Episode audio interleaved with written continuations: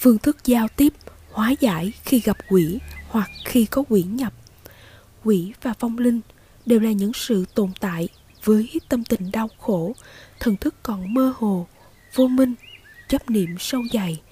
Cho nên khi tiếp xúc với họ, chúng ta cần giữ thái độ bình tâm, không sợ hãi, không dao động tâm tình của mình, dùng tình yêu thương chân thành để cảm hóa, khuyên bảo họ, từ đó giúp họ giải trừ những đau khổ do mê chấp, oán hận trong lòng. Tuyệt đối không giao ước, thương lượng mang tính đổi chác với quỷ, vì kết quả cuối cùng người giao ước sẽ đánh mất chính mình, đánh mất những gì mình quý trọng nhất khi bạn giao ước với họ được thực hiện. Cụm từ bán linh hồn cho quỷ ý nói về việc người ta hoàn toàn đánh mất bản thân vì lời giao ước, trao đổi với quỷ.